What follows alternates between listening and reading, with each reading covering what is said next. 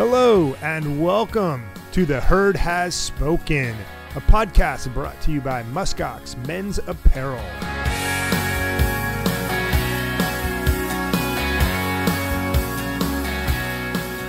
Welcome back to The Herd Has Spoken. I'm Brad Hoos, your host and founder of Muskox, and really excited about today's conversation with Raffaele Mautone. Raffaele is the CEO of AaDya Security. He's a longtime cybersecurity veteran, former CIO of Duo Security, spent 11 and a half years at McAfee, spent five years at Dell. Raffaele is a certified expert when it comes to cybersecurity. But I think more interesting than that, Raffaele is someone who really believes in building people up and being supportive of folks. Uh, he had a little bit of a rough upbringing, and that's really shaped him to try to make sure he's really understanding, really supportive of his team. And frankly, he's been someone that's been really supportive of Muskox from the beginning. So personally, I've I've been one of the many people who've been impacted in a positive way by Raffaele and his leadership style. And I think there's a lot that we can learn from Raffaele in terms of how he approaches challenges and leading a team. So with no further ado, my conversation with Raffaele Mautone. Raffaele, great to see you and thanks for joining us here on the Herd Has Spoken. Thanks for having me, Brad. I'm excited to be here. Yeah, I, would love to just kind of dive right in here. So, you, you're obviously a very experienced professional. You've you've been down the path as a as a CIO. You're a, now a startup founder, nearly three million dollars in in funding, and so you clearly have um, a lot of clout, so to speak, in the in the community, particularly in the security community. But what I've noticed with you is that you seem to have a habit of looking for ways that you can build up other people. And this seems to be a recurring theme in terms of your communications. Um, and, and, I'd love to hear where does that come from? Um, it's been, uh, thank you for noticing. Um, it is something that I experienced from leaders that I respected. And regardless if I would mess up or I didn't have the right skill sets when I started my career, there was always these great leaders throughout my different phases in my career that took the same approach. And so to f- have that feeling of, wow, like that leader's trying to help me is what I always wanted and always gravitated towards those types of leaders that did that and found that I was able to grow and be prosperous, especially in the cybersecurity uh, community, which unfortunately has a mixed bag of those different types of leaders. But um, it it really is what I one of the three things I wanted to make sure we did at AaDya. And no, we didn't get it right the first year, as in any startup. I think you know there are uh, different decisions you have to make, uh, different experiences that you have to bring forward but also at times um, tough decisions that you have to make as you're growing a company and um, it might even get down to picking maybe some of the wrong team members or they don't want to be part of the journey um, but where i feel like we're at now uh, we definitely have that core team um, that is going to grow AaDya and take us to the global level yeah so i i love that I love that uh, uh, that sentiment in terms of you being able to learn from other leaders that you've worked with. But I want to push back on you a little bit, and and here's here's why. I have noticed that you have tried to lift up a lot of people, even outside of your company, right? So frankly, you've been a huge fan of Muskox, even though you you're not connected to to the company. Aside from being an advocate of small businesses and medium-sized businesses in Detroit and, and nationally, and then over time liking the clothes, which is great. And, and this isn't about the Muskox clothes, but I, I share that to say you're advocating for people who you on paper don't have any vested interest in. This is not something that Raffaele is doing just for his team. This is something that you're doing across the board, which makes me think, hey, is this something that comes from growing up during childhood? Were there people that were maybe influential for you before you started you, you know your illustrious career at at Dell. I mean, are, are, wh- where do you think this comes from outside of the importance of leading by supporting and building up people on your team? I um, I didn't have a great childhood, and I didn't have uh, the opportunities that I think most people may or may not take for granted. And so, when if you look at what's important to me, um, it is giving back to the community. But um, you know, even right now, we're trying to ensure that we help local food banks. I've stood in line for food. Um, I've been one of those kids that had to get part of the lunch program. All great things. I just see the world in a, a little bit of a different way and always go back to that nine year old sitting there going, God, if you can help someone, regardless if it's buying something or uh, connecting them, uh, helping them find a job, um, it's not, it, it used to be harder, but it's not that hard right now. You can click a button and do it, and it makes such a big impact. And then I learned a long time ago, probably with my first sales team, I've even had people reach out to me today going, I still remember you supporting me. And I think about that every day. And it's what I want to do now as a leader in their career path. So I, I equate it to sometimes I don't even realize I'm doing it. It's just I want to do it. And on this next chapter of this journey, I'm just trying to consciously make sure that that glow that I got from either my career or even this last um, role um, at Duo that I can pay it forward. And, and that, that's important to me. It's not about money. Maybe it's my age. Uh, maybe it's, there's all these other things, but um, I get more enjoyment out of helping people now than I think I did even when I was younger. And so it just, it, it just really, uh, sometimes I push myself to do it. Other times it just happens and I don't even realize I'm doing it. Um, and, and that's what I hope that um, my children also get as they grow up um, because they do have the opportunity now that I didn't. What do you think your nine year old self would say about what you're doing today?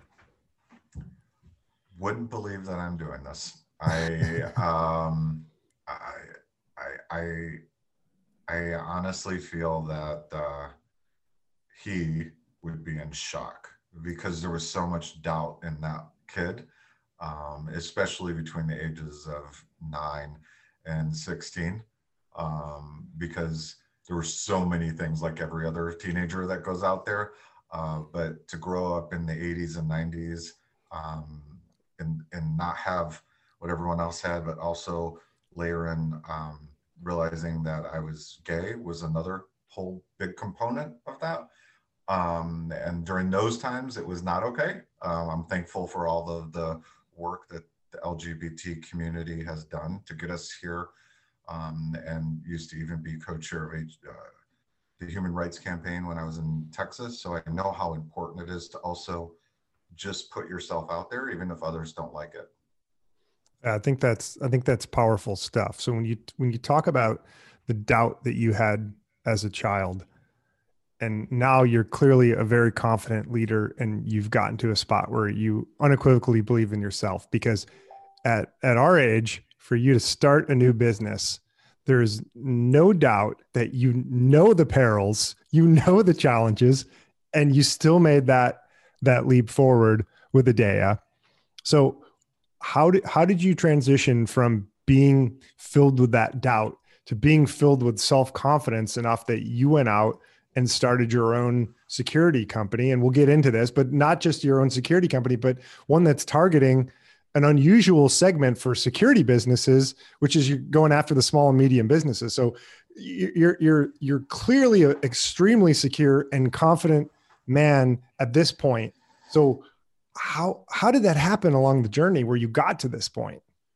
I didn't want to interrupt you, but I still doubt myself 12, at least 100 times AaDya. So, by no means do I want to put it out there for the other founders or listeners to think that I'm uh, not full of doubt. I think you have to be as a founder. Sure. I think what I learned is one of my core items that I love to do is to fix things. And that is where it led to a day. And yes, there were some levels of confidence in the fact that I knew that I could bring in the experts that were my leaders in past lives and have them p- challenge me on whether or not this was the right thing to do, um, as well as uplift me again in a way that it, we could be successful. So um, I do think that you have to find as a founder what is it that you really want to do and you're passionate about, but also don't be afraid to surround yourself with people that will not always say yes. And I have many of them around me going, don't do that. Yes, this is a good idea. But they're all through that lens of trying to help versus um, not enable, which is what you need in your first two years as a founder and a startup.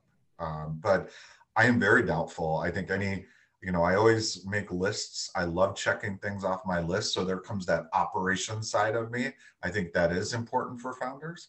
Um, but I love fixing things. And that leads into where you want to go with the AaDya because there's a lot of fixing that needs to be done when you look at small and medium sized customers, regardless of what you're selling or what services you're trying to provide them. We've put this lens on top of them that is very dated and doesn't work in this new world. Okay, so let, let, us talk about AaDya a little bit. And, and maybe the first place to start is AaDya like is that I work a day a week or or or what? Where does the name come from? Well, I uh, worked for three cybersecurity companies where the names were difficult. And if you had a difficult name, it became tribal knowledge as you explained to customers and partners how to pronounce that name. So I already knew going into AaDya, I wanted a name that was difficult. So um, both my daughters' first names start with an A which are the two A's at the beginning.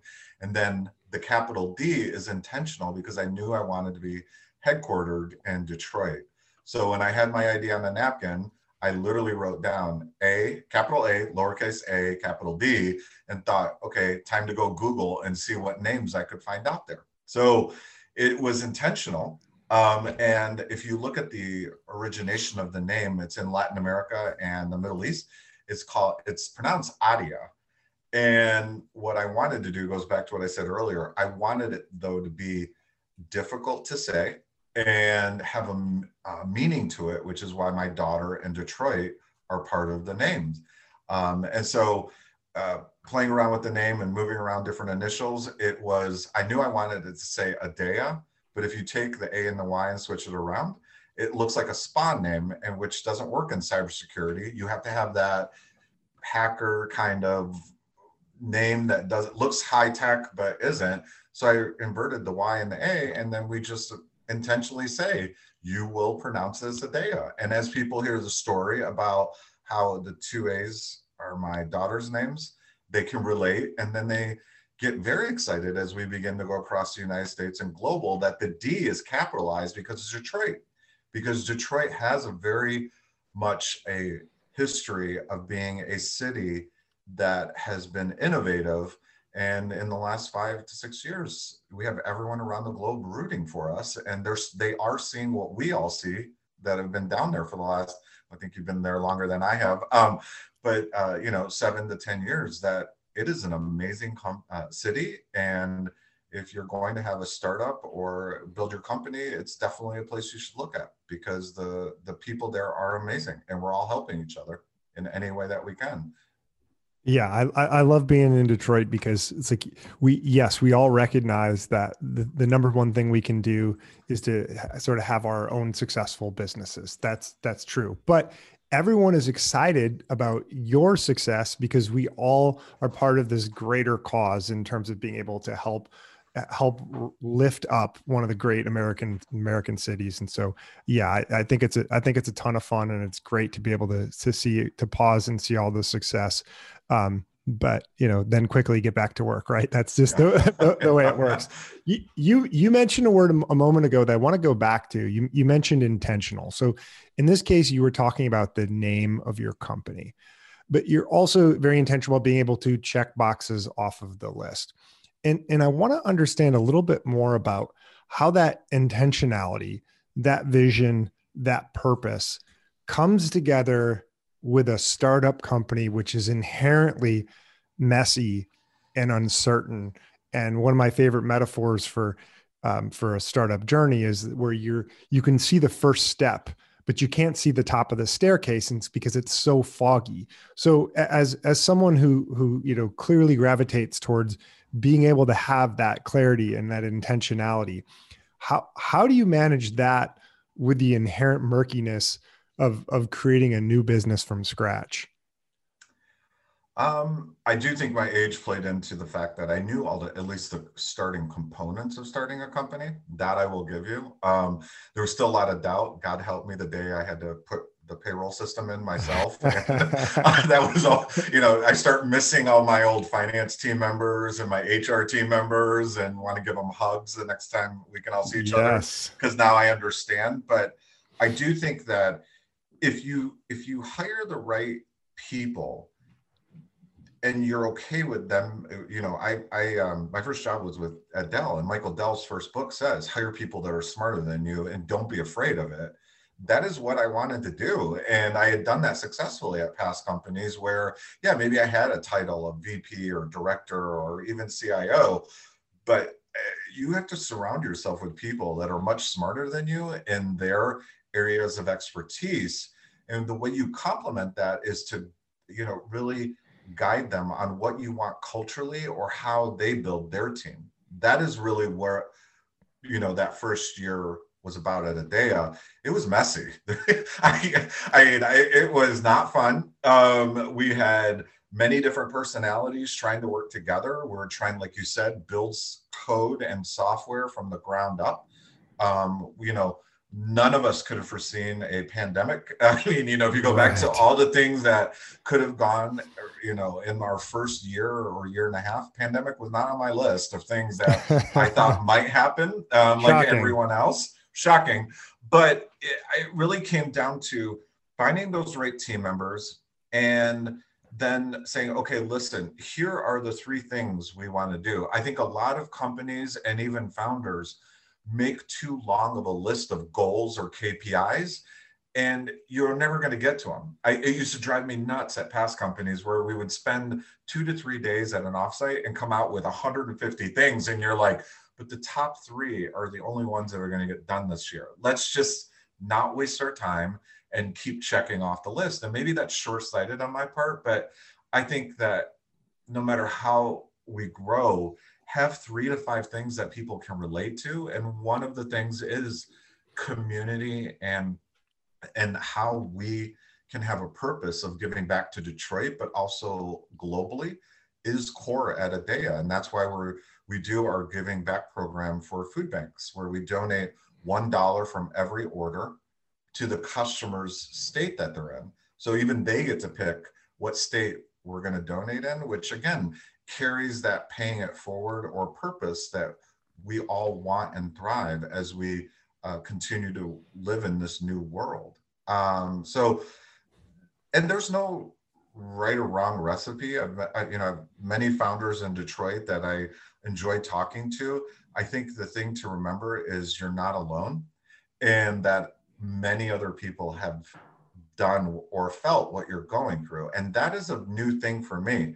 I always think because I used to be in roles that had an org above me, well, this is unique to me because I'm in this role and I just need to learn through it. I think as a founder, you really need to surround yourself with people that are ahead of you, regardless of their age or whatever, and listen to them on what they've gone uh, through to get to year three, four, five, and six. That's how you complete that staircase. It's not about the product it may not even be about the people, but to hear what they went through has filled in the blanks for me. And I now know what are probably the next milestones or gates or steps that we have to walk up uh, because of what they went through ahead of me. Yeah, I think that's a that's that's interesting. So w- one of the things that you you talked about along the way is the importance of being able to be focused. And I like to say if you prioritize everything, you prioritize nothing, which is a different way of mm-hmm. of saying your your point. And and for you, you guys have been very strategic about the launch of AaDya and where you're going, right? So uh, another thing that I love to say is you don't want 80% of the people to like you you want 20% of the people to love you And if you can do that, you're going to be tremendously successful. So most most cybersecurity businesses are ultimately targeting the large enterprise, right? They have the most dollars, they have the most employees, and and you've taken a very different tact, which I think is very strategic and, and smart. So I'd, I'd love to hear a, a little bit about why you decided to to pursue small medium businesses as your core segment. Uh, the simplest answer is because no one else wants to do it, and they're a vast mm-hmm. marketplace that, again, has been looked through the wrong lens. If you talk to a lot of cybersecurity companies or even any vertical, they'll tell you, well, small and medium-sized companies may not understand cybersecurity, may not have the money, or they're too difficult. Well, when I hear those things, I think you're looking at them as a revenue stream, not as a customer. So why not lead with a solution that they would need, not a point product, which is what we've done. Build it in a way where there's automation because they're not going to be able to hire hundreds of people to take care of whatever it is that you're offering and then price it for them. If you ever go to Pricebooks and look, you see where it's either yeah they're they're treated as a freeware or that they're sometimes even the higher price versus the enterprise. Why is that? So for us, we built that solution in a way where we know with confidence now it's what they want. Um, it doesn't take them away from their day to day business, so they don't have to play IT. And we price it in a way that they can afford. And so, even in our pricing, we get asked, wait, is that a watered down version? No, it's enterprise grade security software that we built for you do I only get service during certain business hours if I call your support team, or can I only talk to them via chat? No, 24 7 support, just like an enterprise. Um, and then they say, well, how many devices? It's unlimited devices. So Brad could have 5, 10, 20 devices. We don't care. It's per user costs. And for our entry level customers, which is what we say with love, it's $12 per user per month. So that's where we start to see business owners go, I can afford this. It protects our company, our brand, our data. And then the interesting thing in this space is the enterprise companies are pushing down that they have to have the same security standards as them if they want to do business. So think of, you know, the whole retail industry. We had that one very large company that was breached during Christmas. It was with an HVAC company that had five employees. They plugged in and boom, Christmas was ruined. So you you start to see that dollar amount and employee size really don't matter. There are some amazing companies in the small space that have 5, 10, 20, 30 employees and they have 100 to 200 million dollars sitting in their bank account because of whatever they're in and they're ready they just haven't had the ability to find anyone that can do everything for them and not have to hire an army or lose a headcount to be able to afford it. And that's what we've taken on. So it's clear you've been really thoughtful in terms of why you wanted to go after a small medium business, and for the same for the simple reason of hey, other people aren't targeting it is a, is a great place to start. And and I'm curious for for people who are listening, is there a way that you think through what good opportunities look like in general? So taking a step back from AaDya where you've clearly been very strategic in your approach to the to the marketplace but what what are some of the ways that you've been able to identify what a good opportunity looks like well i think the first is is it something you're passionate about i mean if you're not passionate about it it it, it could grow but it may still not be what excites you or the team or the company um, i also think if you look at all the companies that have been successful in the last five or even this last year, they found things that we took for granted or looked at through a really dated lens and turned it upside down. So as you're whiteboarding whatever it is you want to do, and you start to see that there's this model out there that's starting to look dated or is through a lens that could be changed there's your opportunity, right? You've, we're seeing it over and over again where innovation really isn't innovation anymore. If you think about it, it's just turning something upside down and meeting the market needs at the right time. And as founders, I think that's the, the lens you have to look at, but you have to be passionate about it, right? Um, otherwise, it's not going to work.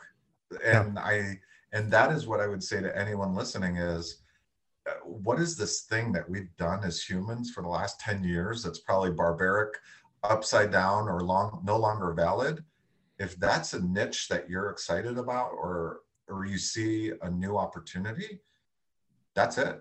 It. It's really that simple. And you will likely know within a couple months after talking to customers that that you should do like bounce it off your friends but they might all say yes because they see another startup right go find people that will challenge you and say and explain to them the story because two things can happen you will know whether or not this is the right opportunity but they might also all of a sudden change their mindset and want to support you on it which is when you know you're on the right path so when you when you decided to start AaDya, I'm curious what was going through your mind. So for for listeners, you spent five years at Dell, almost 12 years at McAfee. You were at FireEye and you're a CIO at Duo, right? I mean, you're an accomplished guy. You've worked for some really big brands in the cybersecurity industry. And you could have gotten an executive job at countless brands out there doing good work.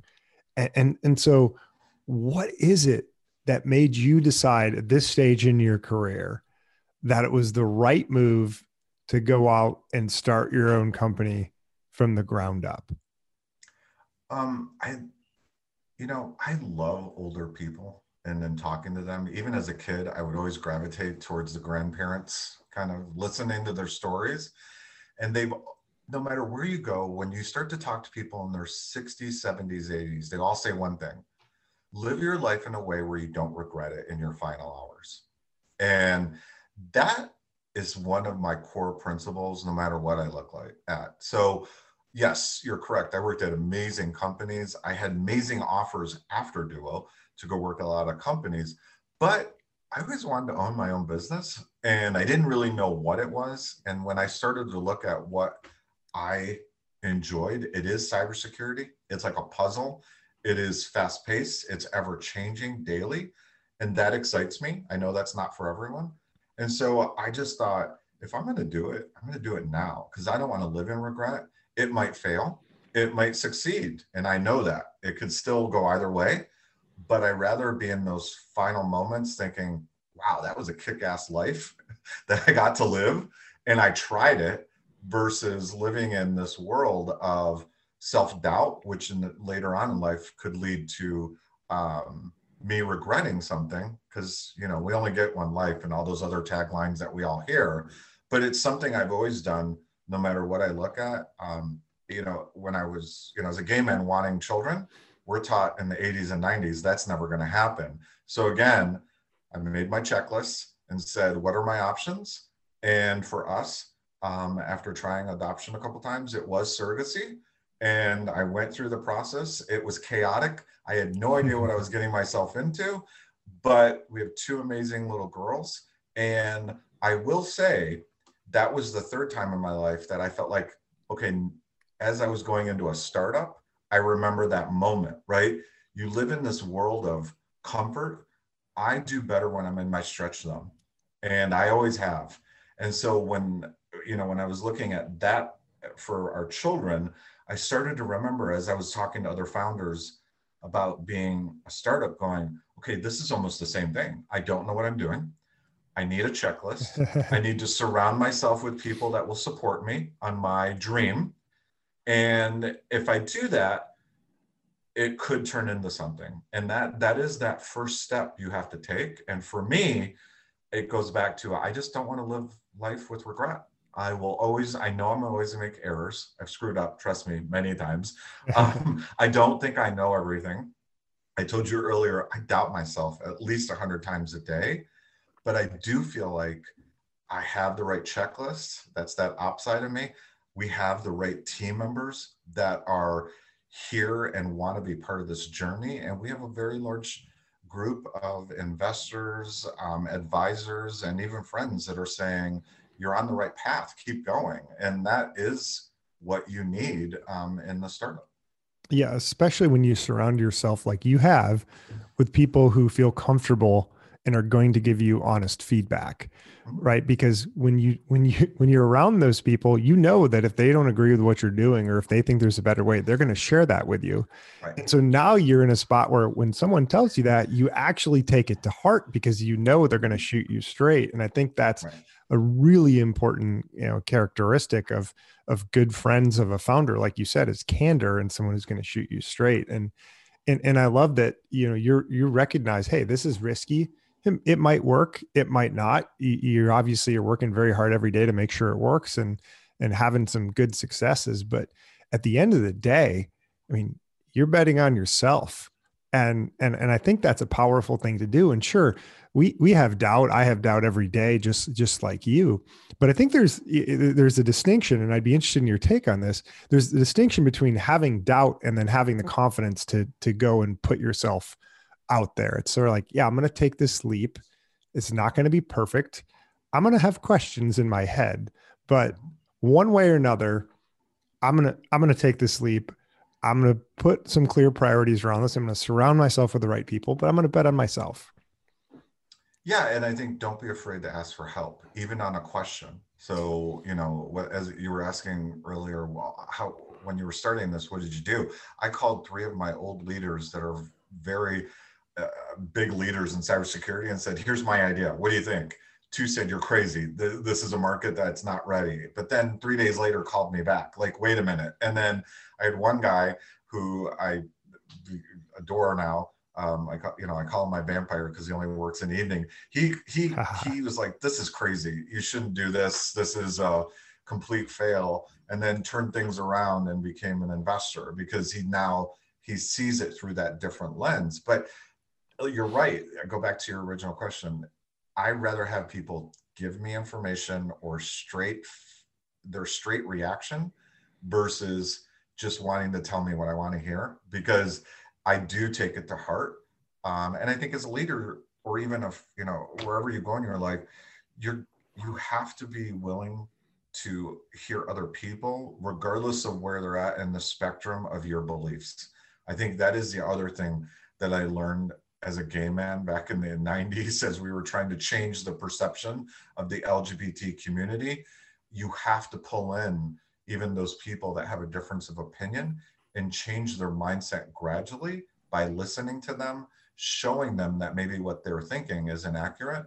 Um, and they will evolve. I've got close friends now that are very, very conservative, but not on the LGBTQ area and it's because they got to know me and they got to know so those personal stories are what's going to continue to help all of us whether it's in your personal life or even as a founder um, if you decide to go down this path how do you think how do you think growing up in the 90s as a gay man needing to try to help convince and open minds impacted who you are today and, and your your skill set when it comes to being able to be a founder well, that is that's a that's a good story. So I moved to Dallas, Texas, and I met this amazing woman, uh, Patty. And um, in Texas at that time, it was 90, God, it would have been 99. Um, they'd already been doing for five years where they created a proclamation in the Dallas Morning News of all the companies and individuals that supported the LGBTQ community. And they would run an ad in September as well as sponsor uh, gay pride at the Texas State Fair.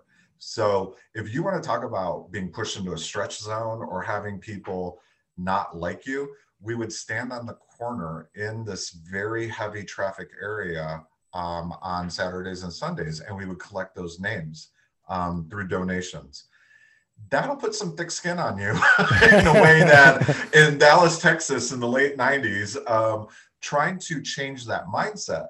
But what was interesting is and I noticed this to even today, it sharpens up your skill set on being able to interact with people who may not believe in what you're doing. And if nothing else, be able to hold that conversation. Um, and there were times where it was scary, you know, protests and all those other things that would happen. Or, um, but it, it really taught me to be comfortable putting myself out there and know that it's okay. Not everyone's going to like me or what I do Um, and that did help me in what I'm doing now as a founder because again, not everyone's going to like me, not everyone's right. going to like what we're doing. And I think for the other founders out there, that's okay as long as you're respectful and not try to tear others down. Um, I think there's a very toxic thing, in my opinion, going on on social media, and I just take the high road. It's like, you know, if you don't agree with someone, just scroll past it. But in the end, know that it's okay as long as if they've said something that's professional or um, through a lens of what they see, um, it's okay for people to have difference of opinion. Yeah, absolutely. Well, one of the things I feel like is hard for all of us is to know is is to continue to trust our own instincts and and to trust ourselves. This kind of goes back to to the doubt question. But for you as as CEO, one of the old expressions, of course, is it's lonely at the top. And and that that actually I think is something that's really true in a lot of ways. So I'm I'm curious to hear from you. How do you know if you're doing a good job? you have to listen and even into your team and your customers and be prepared for a negative right um, i also think you shouldn't put yourself at the top you don't have to that is another dated lens that i think we carry forward and it drives me crazy i tell my team all the time stop treating me like i'm this thing up here right like if you want to have coffee with me put it on my calendar. I'll do it, you know? Um, and I think that goes back to what you had asked at the beginning of the call. If you're relatable and you don't put yourself by title or uh, in an org as out of reach, then people will want to work with you. And those, you know, we've had many team members now join that have worked with me at McAfee and FireEye um, and even at Duo. And it's because I'm yes, I have a title. Yes, there's this job that I have to carry forward to grow the company. But I don't think you have to isolate yourself as a founder or CEO. You can surround yourself with people that know you and want to be part of the journey, either within the company at the beginning stages, which is critical, or outside of the company personally. And I have a very uh, tight knit group of friends that you know that know me from when I was 18 and they'll slap me around and tell me your your, your ego's getting too big. We all need that or, once in a while. Yeah, or you're still that you know you're still that putz in college. Stop it, right? Um, but I, joking aside, I think as you prepare for that journey, if you decide to do a startup, you really should have those things in place because otherwise, yes, you're right, it will feel lonely, and that you don't want um, because you already have enough things to doubt yourself on um, you don't want to feel like you're alone or that no one else has gone through this before. Well, you've been very generous with your time. I got a couple questions left here for you, but before I let you go, what is your biggest pet peeve? I hate when people are mean to others. It is because I was bullied as a as a kid, um, and so my biggest pet peeve is to watch someone else do that to someone else, and I hate it. I've even fell into those traps myself. So again, not you know gonna sit on my high horse, but that is one of my biggest pet peeves. And I think that you know if you can just walk away, if that's really what you how you feel, that's probably the best situation. Um, or um, if it's going towards someone else uh, because they're being um, attacked for who they are, like LGBTQ or um, diversity, long list of things that are very important on race or gender or whatever, I get really, really, I, I almost, I get really angry. It just, I, I can't, I can't stand it. I can't tolerate it. And I just think we have to squash it so that our kids don't have to experience what we are seeing right now um, and have those difficult conversations. Yeah, absolutely. And and just one one follow up on that because I know you to be someone that's that's so positive and and so uplifting, but I find it fascinating that you say that even you have fallen into that into that trap, right? I think that's a good reminder that this can happen to any of us. And and, and I'd I'd love to hear how did you catch yourself in that moment because obviously that's not something that is is who you are as a person that's not something who, what you do regularly but hey, we're we're all human, right? right? I think the important thing is to find out these ways where we can catch ourselves when we start do going down the, the wrong path, however brief or, or long it may be. So when when you kind of identified that, how how did you how did you recognize that in yourself, or was it someone else who pointed that out out to you? I um, had an amazing boss, uh, Julie Cullivan, who pointed it out to me, and but she also showed what the trigger was. And so, as you can imagine, being in IT or operations, you're in that G and A bucket in a lot of corporate worlds, and people want treat you differently, and that's mm-hmm. fine. I'm thick-skinned and I can take it. It's when they attack my team that the pit bull comes out, right. and so I naturally want to protect, and at times I have to realize that maybe I should just let it go. Um, it's even happened at AaDya, and I know that I may have handled it incorrectly, but it was to protect the team. And so I think to answer your question, know what the button is. I know what my three buttons are. And for me in corporate America, if you attack attack my team, as you know, I've seen, I do turn into this bear. It's not fun. And I have a hard time overcoming it because I just want to protect them. So I used to have a, a past team members, and a few of them are here now, but they would say, I know you have my back because you would come out of those meetings and you look like you were just bullets through you or pushed up against the wall, but you would just tell us, don't worry about it. Keep doing what you're doing and stay focused. And I've got this. Right. And so that's what I mean about like eh, understanding what it is that could push you into that realm again and just hope you don't do it but I, it will happen you know it, it, it happened last year and i know it i recognized it i saw how some of our team members coiled and be in the background i was trying to protect everyone and it still came off incorrectly and i reflect on it a lot and you know and that's what goes back to i think for all leaders we're all human and if anyone thinks you're not, uh, or they perceive or they put themselves out there that they're not directly or indirectly, uh, it's not true. It happens. Yeah. Agreed. Uh, agreed. Um, final final question for you: What is the best piece of advice you've ever received, Raffaele? Dream big.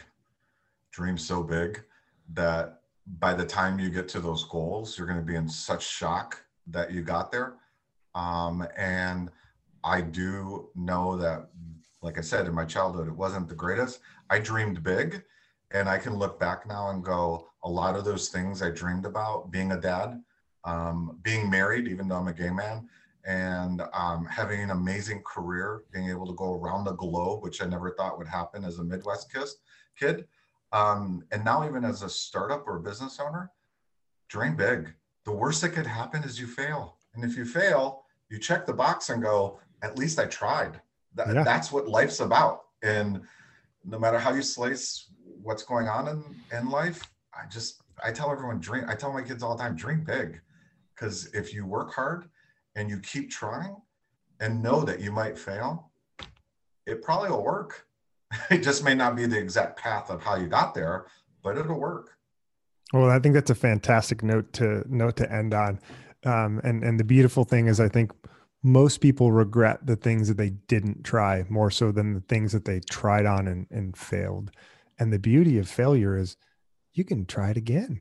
You can try it again. uh, well, Raffaele, we we appreciate your time so much. Appreciate you joining us here um, on the herd has spoken and, and for all of your your help and support of, of muskox. And i know the whole herd is pulling for you as you continue to to make things happen with AaDya. And um and and we can't wait to follow your your success both both personally um in, in your adventures with your with your family and your your daughters and, and also with your your company. And and like i said i think we're, we're all very confident that things will continue to go uh, very well. And we appreciate your support.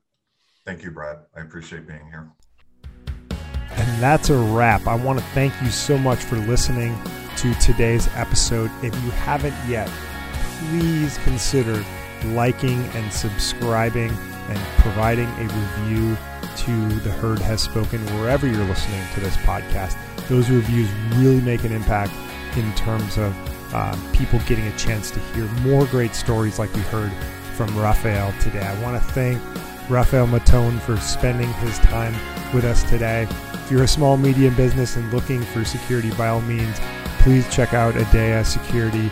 They're doing really fantastic things. Raffaele's a trusted leader in the space, and, and we're really thankful to have him as part of the Muskox room. And if you're not familiar with Muskox, please go ahead and check us out. GoMuskox.com is the website. We've got fantastic men's outdoor apparel uh, that's comfortable and, and, looks fantastic, as you heard Raffaele say on the podcast today. So, um, we'd really appreciate you checking that out, uh, checking us out. And with that, thanks for listening. Roam freely, and we will see you next time.